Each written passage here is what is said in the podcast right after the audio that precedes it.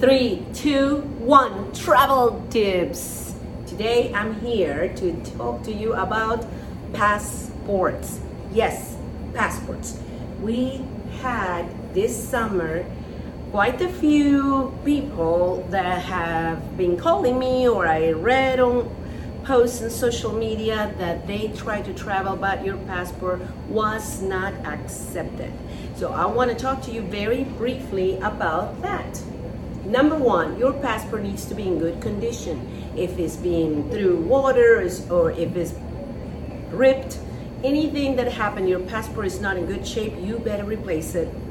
That's the way it is. You could be denied entering a country if your passport is not in good condition. And major thing, the passport needs to be valid at least six months beyond your arrival, wherever you are arriving.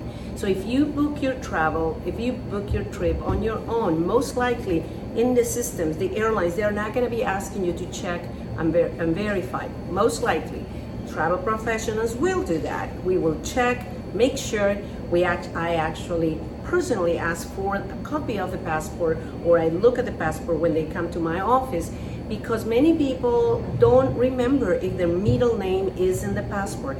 If if you have changed your name, your last name because you got married or you got divorced, so you want to reverse it. None of those changes usually are done in a passport because the validity is 10 years.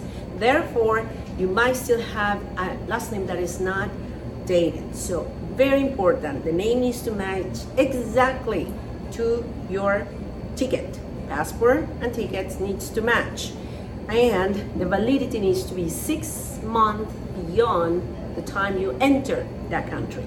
So please make sure check your passports. Be ready because whenever any deal comes up in your lap you better be ready with your passport in good condition and valid.